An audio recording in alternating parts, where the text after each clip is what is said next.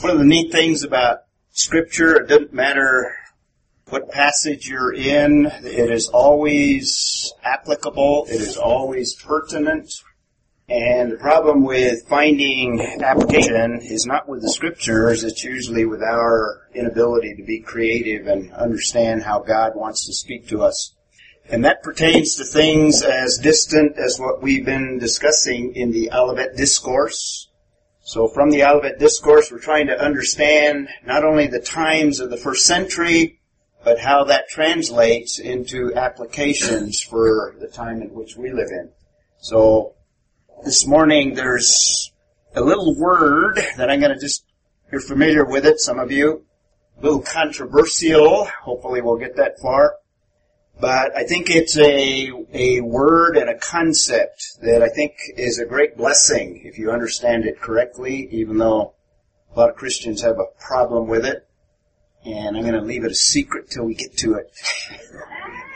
so you don't walk out on you? That's right. So you don't walk out on me. You have to just sit on the edge of your seat and wait till we get to that word.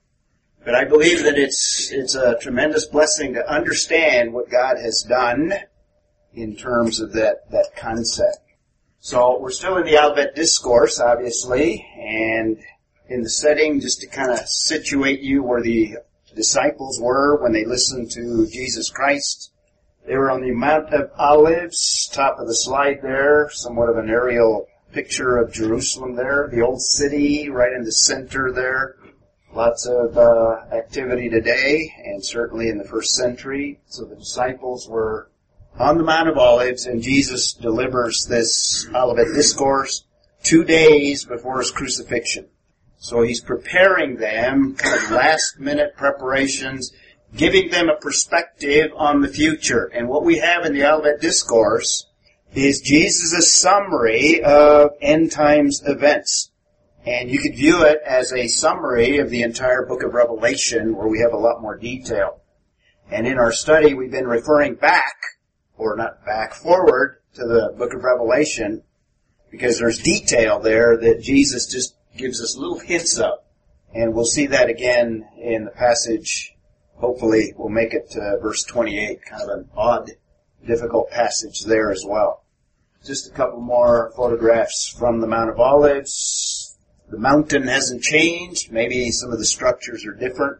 In fact, there probably weren't any structures in the first century and definitely from the Mount of Olives at night, that would be Temple Mount, and the Golden Gate, where tradition says when Messiah returns, he goes through those gates. And in the first century, the disciples were admiring the structures around and the temple itself, and Jesus announced to them that that temple is going to be destroyed and not one stone left standing. And if you were a Jewish person in the first century, you would wonder when and what's going to happen.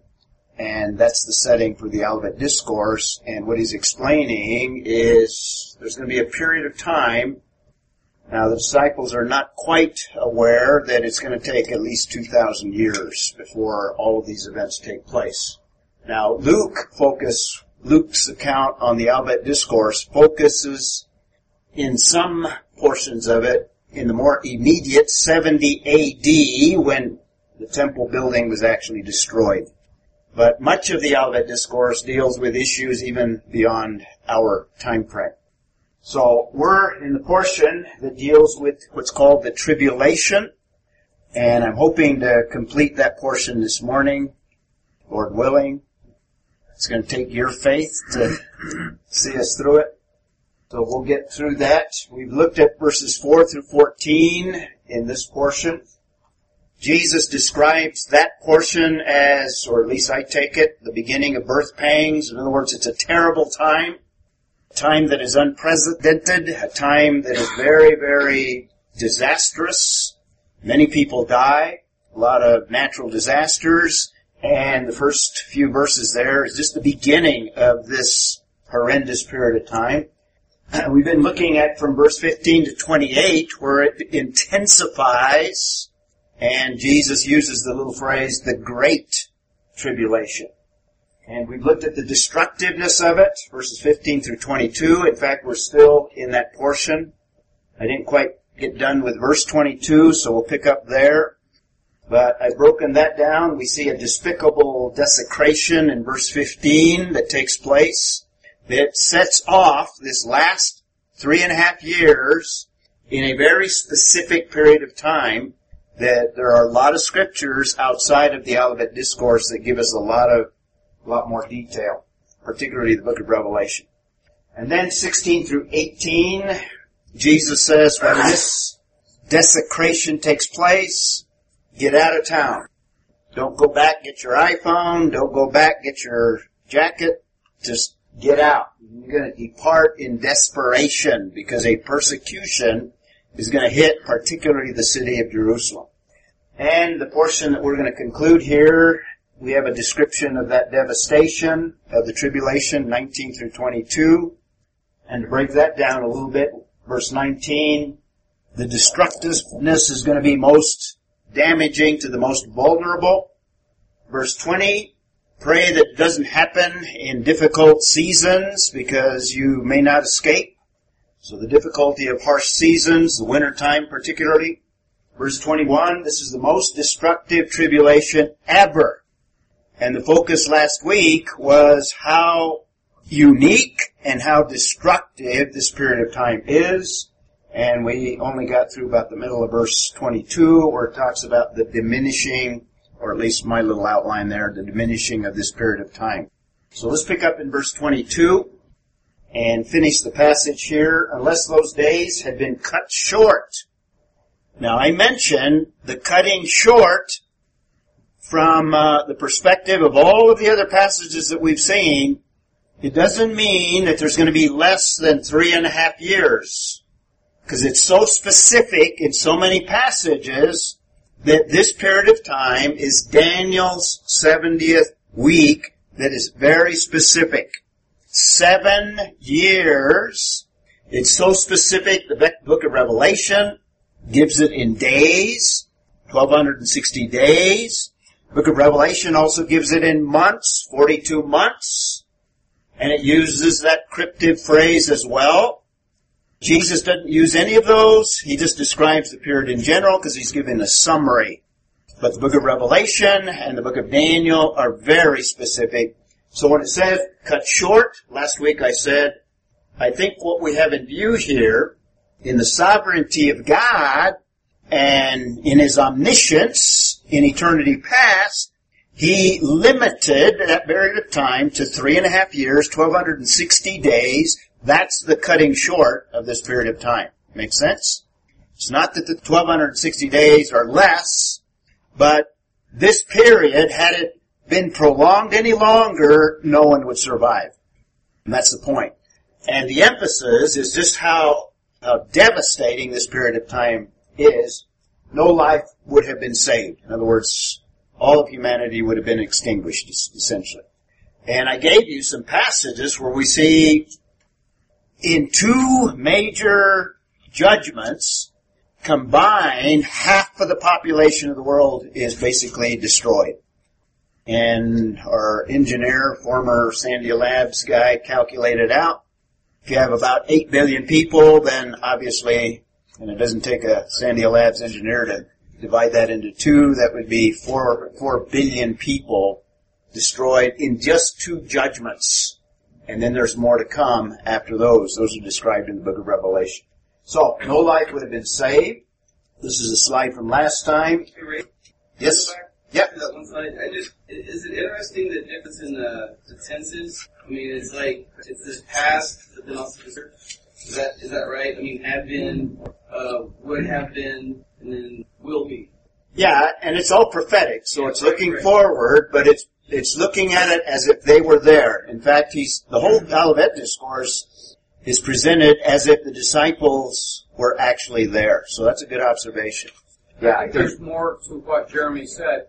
Right. That first tense, unless those days had been cut short, that is really speaking to God's prior decision. Yes. To shorten the it. intensity of that. Right. For a coming future event. Yes. Very good. Very good. Said it much better than I did. So no life would have been saved. And Jesus describes this period as great. Book of Revelation makes it clear that it's worldwide in at least Revelation 3.10, but there's other passages that indicate it's global. So it's not first century. First century was local, isolated, but this period of time in the future is global. It's worldwide. And the passage says that it's never taken place, there's, it's never been a period of time in the past like it, nor will there ever be a period of time after that period of time that's described. And then we looked at the uniqueness, and some of these passages bring out not only the global aspect, but the devastating aspect and the uniqueness of this period of time. We looked at all those passages last time. And Revelation 6, 8 speaks of a quarter of the population being destroyed, and then 918 on another judgment, a third of the remaining, and you add the two and it always ends up a half of all of the population. So that's where we got that calculation. Just a quick summary on your outline sheet. The conditions are unique. And we looked at this in a little bit of detail. This is Satan's, if you want to use the word finest hour, finest in the most diabolical sense, in the most uh, evil sense. He is confined to earth. He's cast to earth, the book of Revelation tells us. Secondly, we see man's final product. No matter how technological advanced we may think we are, culturally there's going to be such a decline that we see what man ends up with, basically bringing himself on the verge of annihilation. Man's final product, very unique period of time. The world's final uniting, going back to Babel, where we have the first uniting of peoples, and the reason God limited at Babel people to nations is to limit evil. Because historically you can see, when, whenever you have a totalitarian government, those are the most oppressive of all governments. So when man unites, all it does is unite sin and becomes one of the most oppressive conditions. So God has limited that. That's one of the ways that He's done it. But there's going to be a worldwide uniting during this period of time that's going to be the most oppressive of any empire that has ever been on the face of the earth. So fourthly, and this is the positive, the, the ultimate salvation of the nation of Israel. This is one of the main purposes for this period of time, is to bring Israel as a united people into a saving relationship with the Messiah that they missed in the first century.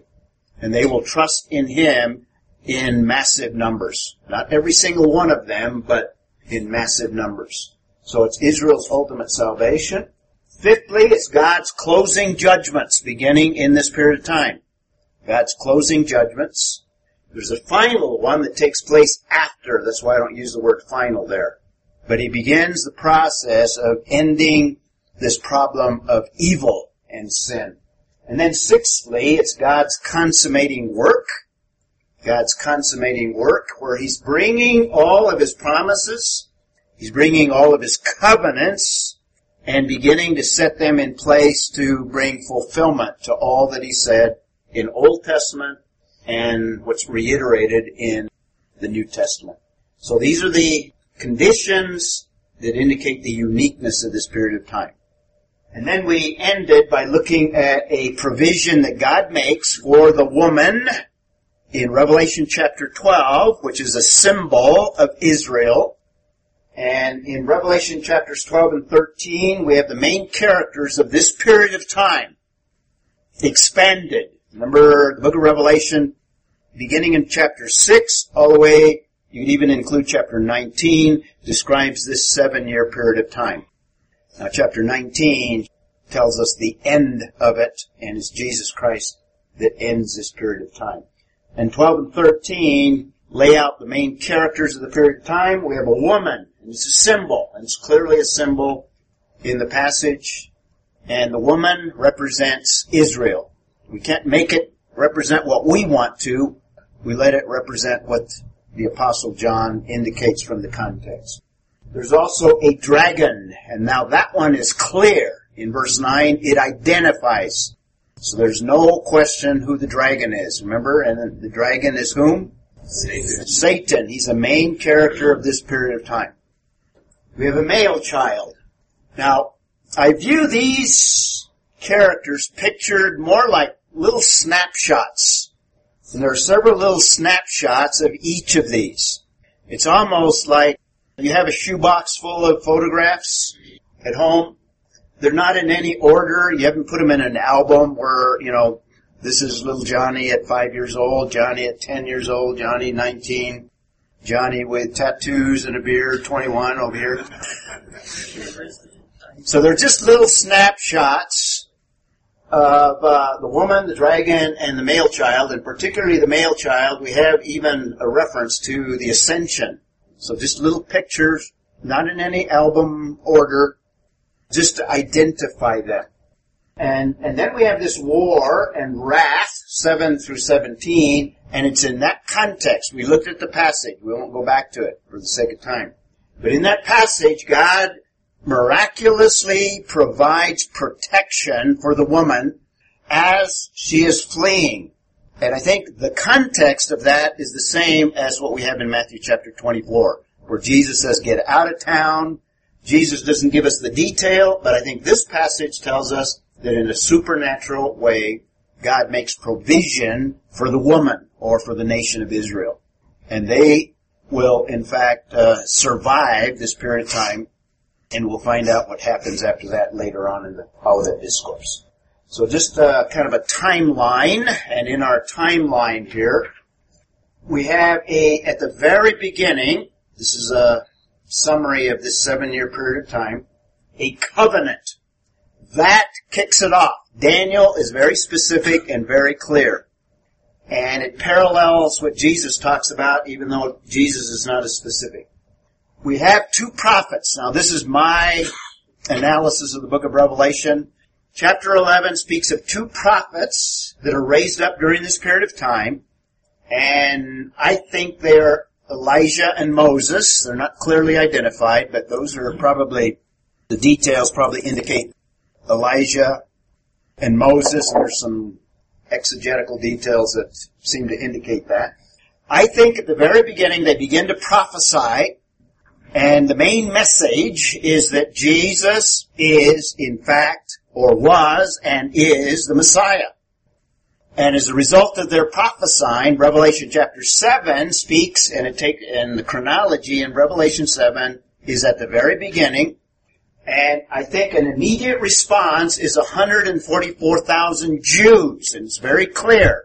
12,000 from each tribe of the nation of Israel. They initially trust in Jesus Christ, and they grow up. Now they probably have a background of understanding scripture, and now it all comes together and it clicks. And they're prepared, and they're all over the world, they're prepared to bring about the greatest revival that the world has ever seen.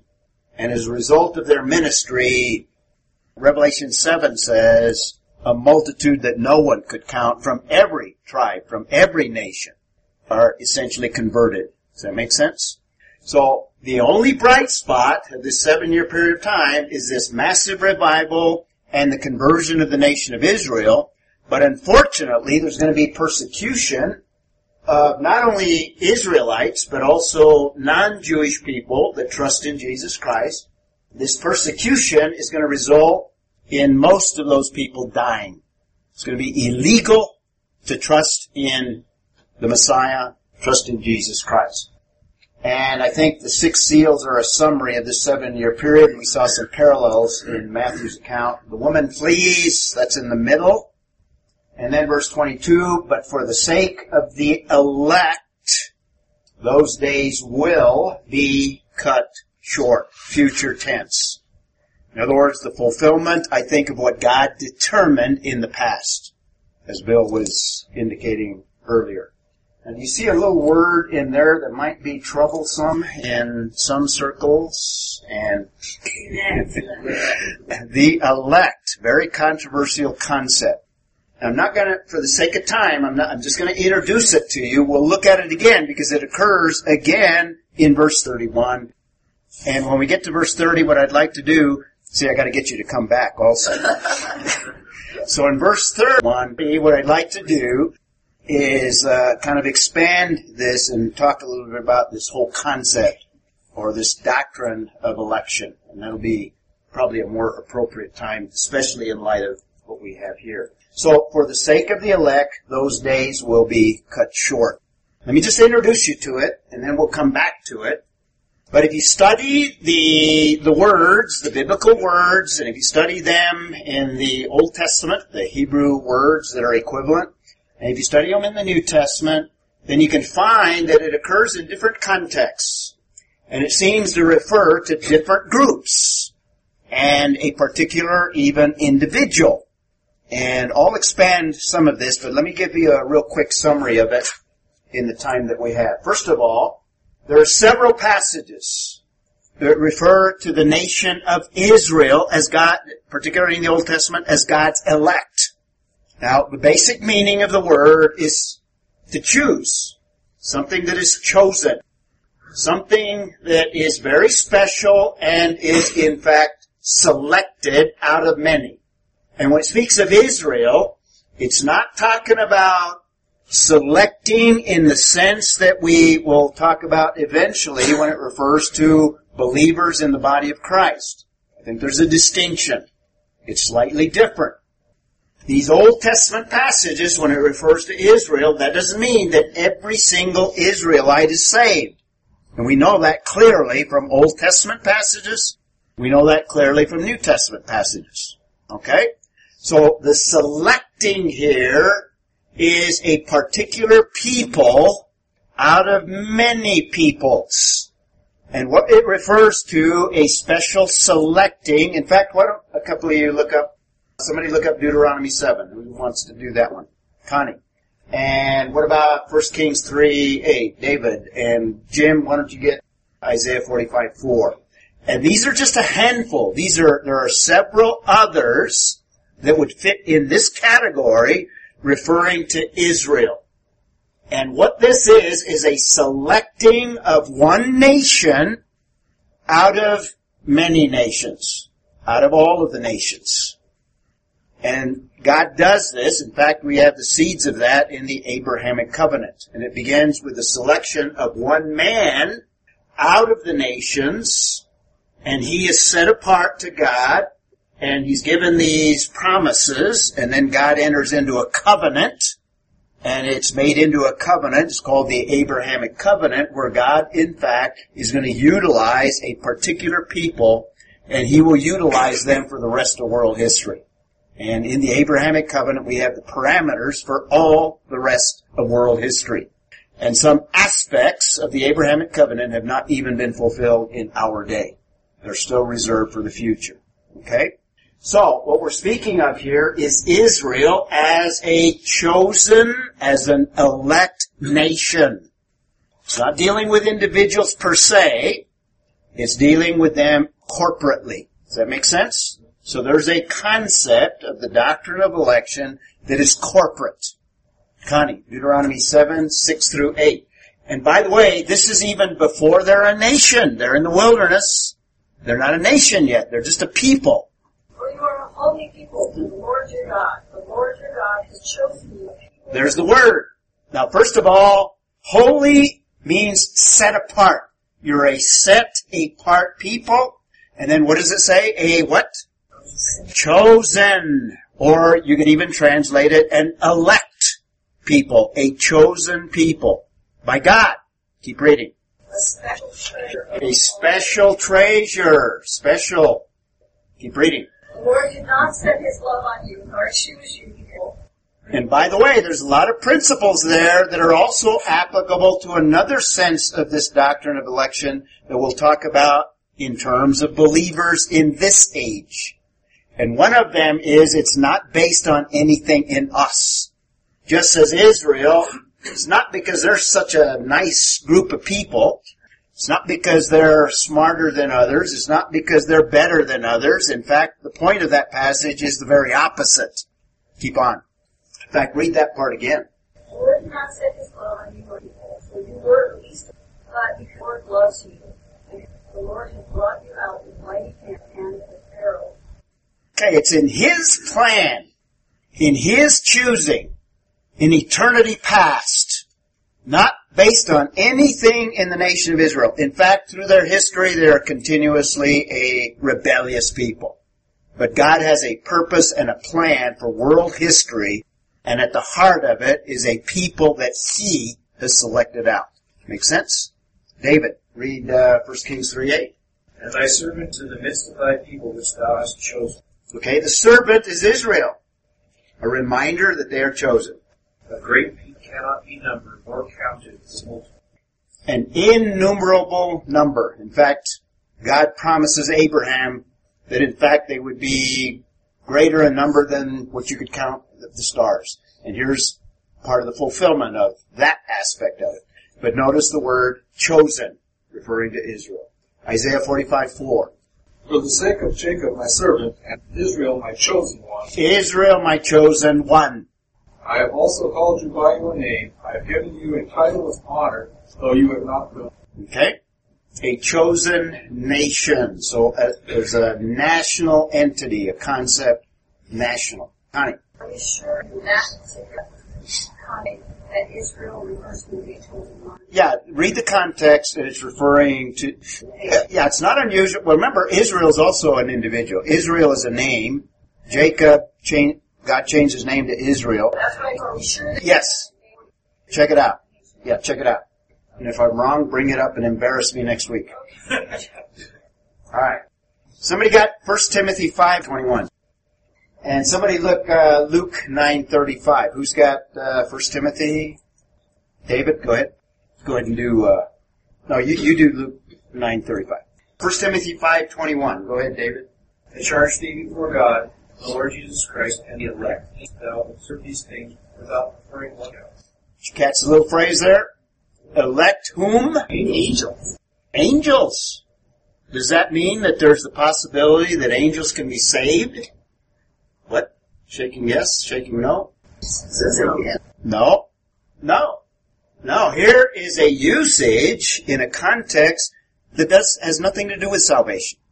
In other words, a chosen group, a chosen group that are protected. In other words, angels made a decision and it appears that God preserved some, preserved them to make the right decision. So they are a chosen group. Isn't that a salvation?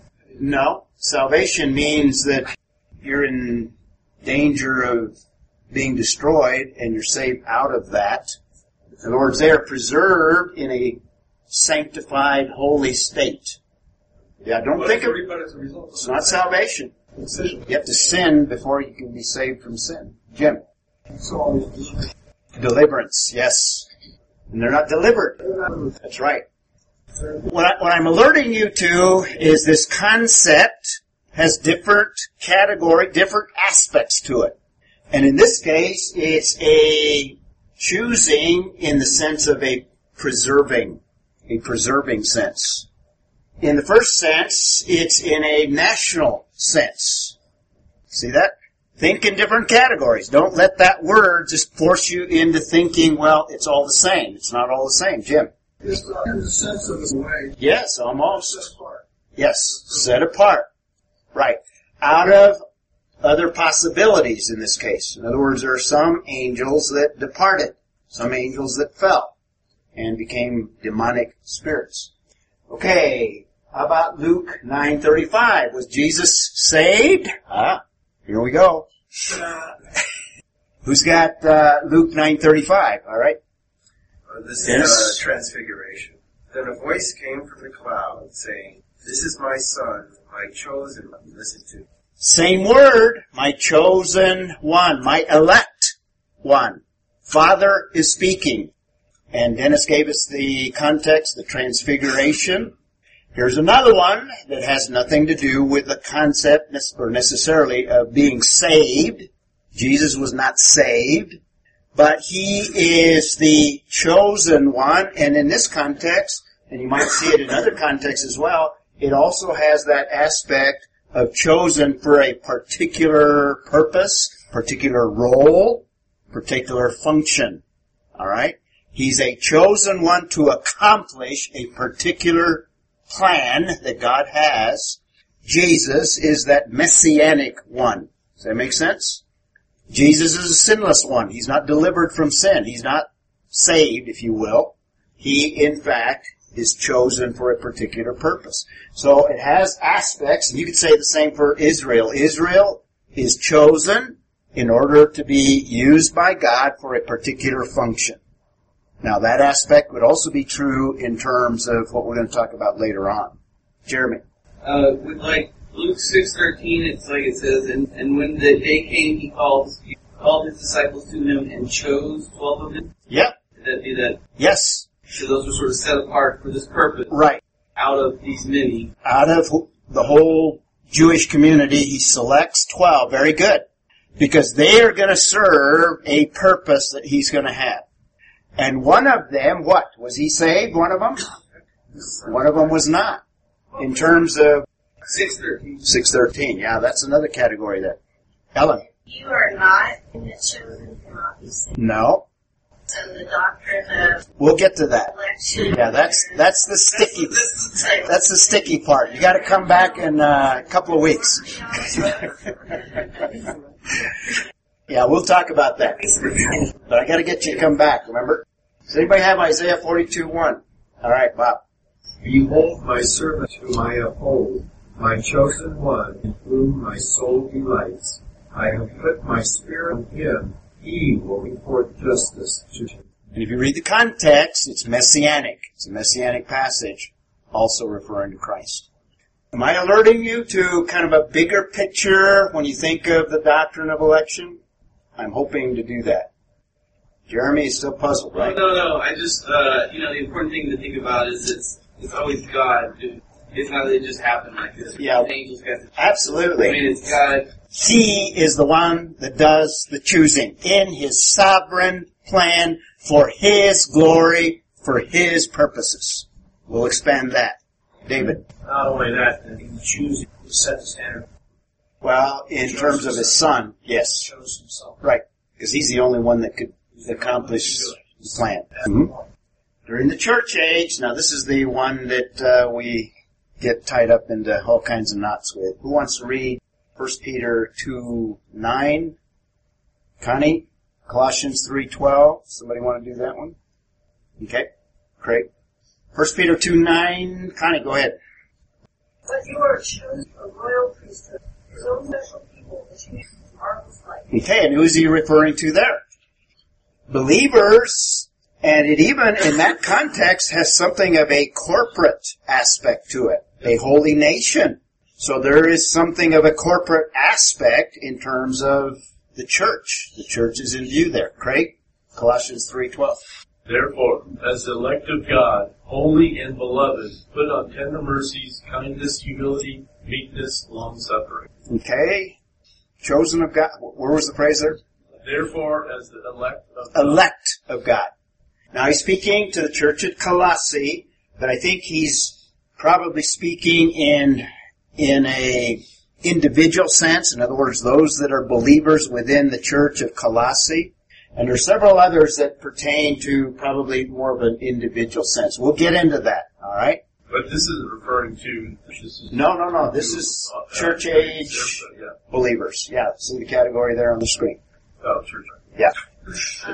Matthew 24, there are a particular chosen group, I believe, in the tribulation. This period of time that we're talking about. Verse 22 that we're looking at pertains to a group within a particular time frame. Why? Because the church is where? Heaven. Church is gone if you believe in a pre-tribulation rapture. Church is not on earth during the seven year period of time. Those that become believers during that period of time are not members of the church. Does that make sense? Does that confuse you? Those that trust in Jesus Christ during the tribulation are not members of the church. The church has a specific function, purpose, calling, time frame. They're believers more in an Old Testament sense. Although they have more than Old Testament believers. We'll some of that. Well, chapter 24, 22, and we're going to see it in verse 24 again, and then we're going to look at it in verse 31, and when we get to those passages, we'll we'll expand it. Alright. So there's a provision and I think the point here of uh, verse 22 is the tribulation period ends abruptly in order to preserve some for a particular purpose. We'll talk about that later on. And that's the cutting, cut short. Cut short part. Yeah. Abrupt. Very good, Jeremy. Now, verses 23 through 27, and I hope to get through this. There's a deception about his arrival. Some of you are skeptical, I can tell already. deception about his arrival, 23 through 27. I'm kind of skeptical myself. So. then, if anyone says to you, in other words, in this dreadful, terrible, unique period of time, if anyone says to you, behold, here is the Christ, and you're looking around, where is he? In, in, in other words, is he spiritually here, or what do you mean? Or, there he is, way over there. There he is, way over there. And the last part, do not believe him. And I think what the emphasis here, there are false appearances during that tribulation. Remember, there are false Christs during that time. There are false prophets during that time. There are false appearances of Messiah. And probably more so when the time gets the most desperate, there'll be the appearance of these false messiahs. And people say, well, follow this guy. Here he is, right here. Go follow that guy. He's over there. But the point here, and hopefully we'll get to it, we have a great contrast. And the contrast is going to be expanded in verses 29 through 31. We won't get that far today, obviously. But the point of this passage is the coming of the real Messiah is not going to be obscure or invisible. In other words, it's not going to be obscure or invisible. It's not going to be distant. In other words, way over there. It's not going to be distant or vague. I think that's the essence of what uh, Jesus is saying here. It's not obscure. It's not invisible. Not distant. Not vague. And the contrast to that, we'll see in a moment. So what we have here is an emphasis on deception again. We've already seen that. Verse 4, Jesus starts out, there'll be many false Christs. Be, beware of false Christs false messiahs, false ways of salvation. And in verse 5 also, and also in verse 11, false teachers, false messiahs, false prophets, false teachers. So it's emphasized again in this passage. The attempt of these false messiahs in this context is to deceive primarily Jewish people that are fleeing and saying, come back to Jerusalem. Here's where the Messiah is. Trip them up trap them, martyr more of them. They're looking in all the wrong places. In other words, look here, look there, here's Messiah, there he is. Looking in all the wrong places. It implies that not visible, not in the open. That's what they're implying here. Okay, second coming, however, as opposed to what we just outlined there, it's a bodily return of Jesus Christ. It's a real return. It's visible. And we're going to see that when we get to verse 27. Bodily and visible. As opposed to, uh, what, what did I say, vague and obscure. It'll also be very evident. Somebody won't have to point it out. He's over there. And it's going to be unmistakable. And you can already see that uh, verse 27 is kind of behind this slide there. So verse 23, then if anyone says to you, behold, here is the Christ, or there he is, do not believe them. There are false messiahs, false prophets, false teachers, false concept. This period of time is full of deception. And then verse 24, for false Christs, this is the reason. False Christs, false prophets will arise and will show great signs. They will arise show great signs and wonders. It's going to be a period of miraculous events. Miracles are not only from God. Satan can pr- reproduce miracles. In fact, the word for signs there, semeia, is the same word that's used of Jesus Christ in John when it refers to the miracles of Christ. There's signs. There's also the wonders, terata. And in Acts 2.22, why don't you just jot that one down? But that's a reference to what Jesus did in his earthly ministry. He performed signs and wonders. Peter is reporting that in his sermon on the day of Pentecost. So what we have is counterfeit signs and counterfeit wonders during this period of time, during this tribulation period. The two witnesses in the book of Revelation, it refers to them as performing signs and wonders. Those are authentic from God. We won't look those passages up. In fact, we've read them in the past. But the book of Revelation also refers to, and it uses those words, counterfeits. And we have them in Matthew chapter 24. Signs and wonders that are counterfeits. If you want verses for that, Revelation 13, 13 through 15. And there's going to be something of a spectacular death and resurrection of the false Messiah, of the ultimate false Messiah. That's in view in the Revelation passage. Seemingly come to life. 2 Thessalonians 2, 9 through 12 speaks of counterfeit signs and wonders. I'll let you look them up on your own.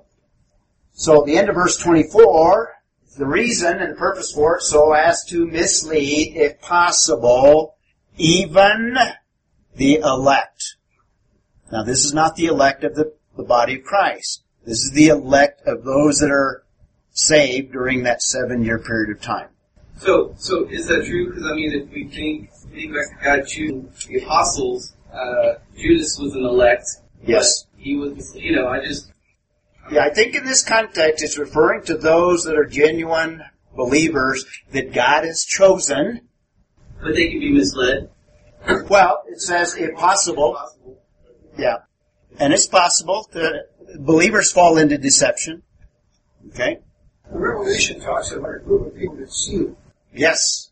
Speaks of the 144,000 sealed through the entire seven year period of time. The sealed people In that context you're referring to, yes. Revelation chapter 7. Or the chosen of I think the elect would include the 144,000. In fact, it would, I think it would include the Jewish believers and it would include the Gentile believers during that seven year period of time. Make sense? people who did not get the money. Correct.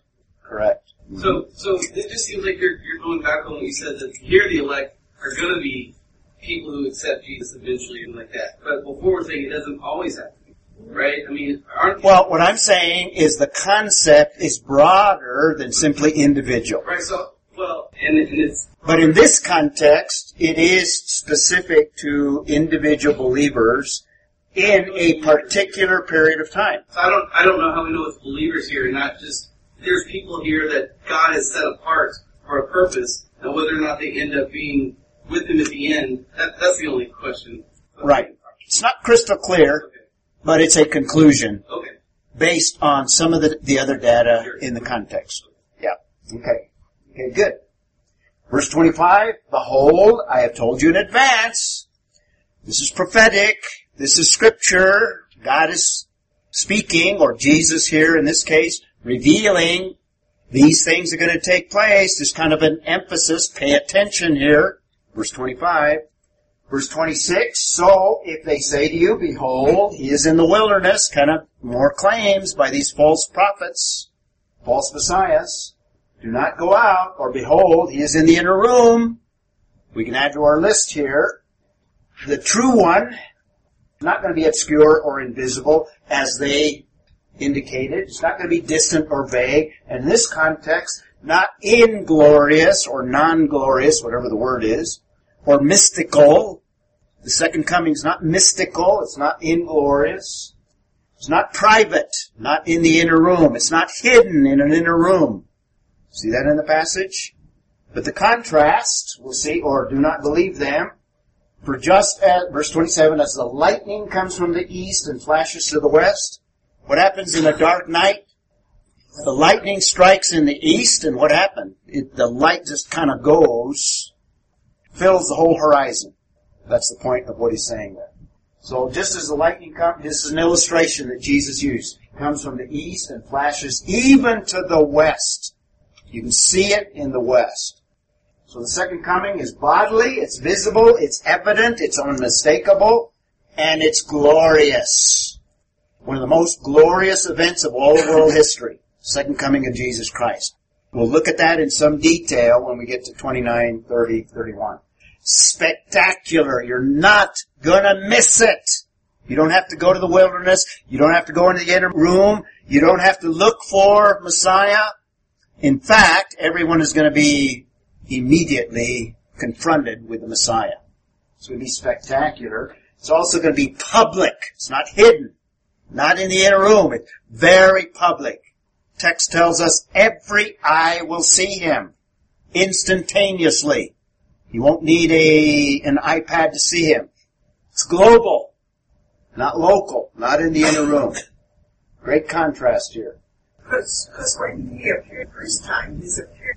Yes. his resurrection, the, the resurrected Christ was very local. It was just to a Yes. relative view. Yes. And it was time. It wasn't him. Absolutely. Very good. Very good summary of the first coming. The second coming is going to be the very antithesis of that in terms of its public and glorious nature.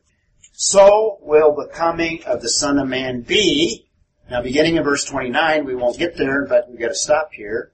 Verse 29 basically describes it. And in the description, it is bodily, it is visible, uh, it is spectacular, it is glorious, it is all the things that we mentioned on that last slide there. And the last verse here, description of the disaster. Now I won't have time to give you the details on this. We'll just read it and then something of our introduction to verse 29 next time. We'll look at verse 28. So we have a description of a disaster. It's kind of cryptic and it's going to take a little time to explain, so I won't even attempt it. Let's just read it. Wherever the corpse is, there the vultures will gather. Kind of proverbial. Uh, what's going on here? Well, we'll take a look at that next time and I'll try to explain what's going on there. Closing thought, we can praise Him. This is a period of judgment, but we can praise Him because He is dealing with sin in the beginnings of its final stages. And He's going to eliminate it. This is a process of eliminating it. So we can praise Him for His judgment, and in the midst of it, there's grace, there's salvation. That's always the case. Who wants to close for us? Jim, go ahead. Heavenly Father, Lord God, we do thank you, Lord, that you're before all things and you all things hold together, that you have a plan, that you and thank you especially, Lord, that uh, shows us. We look forward to everything that goes on in this world. All what you. Amen.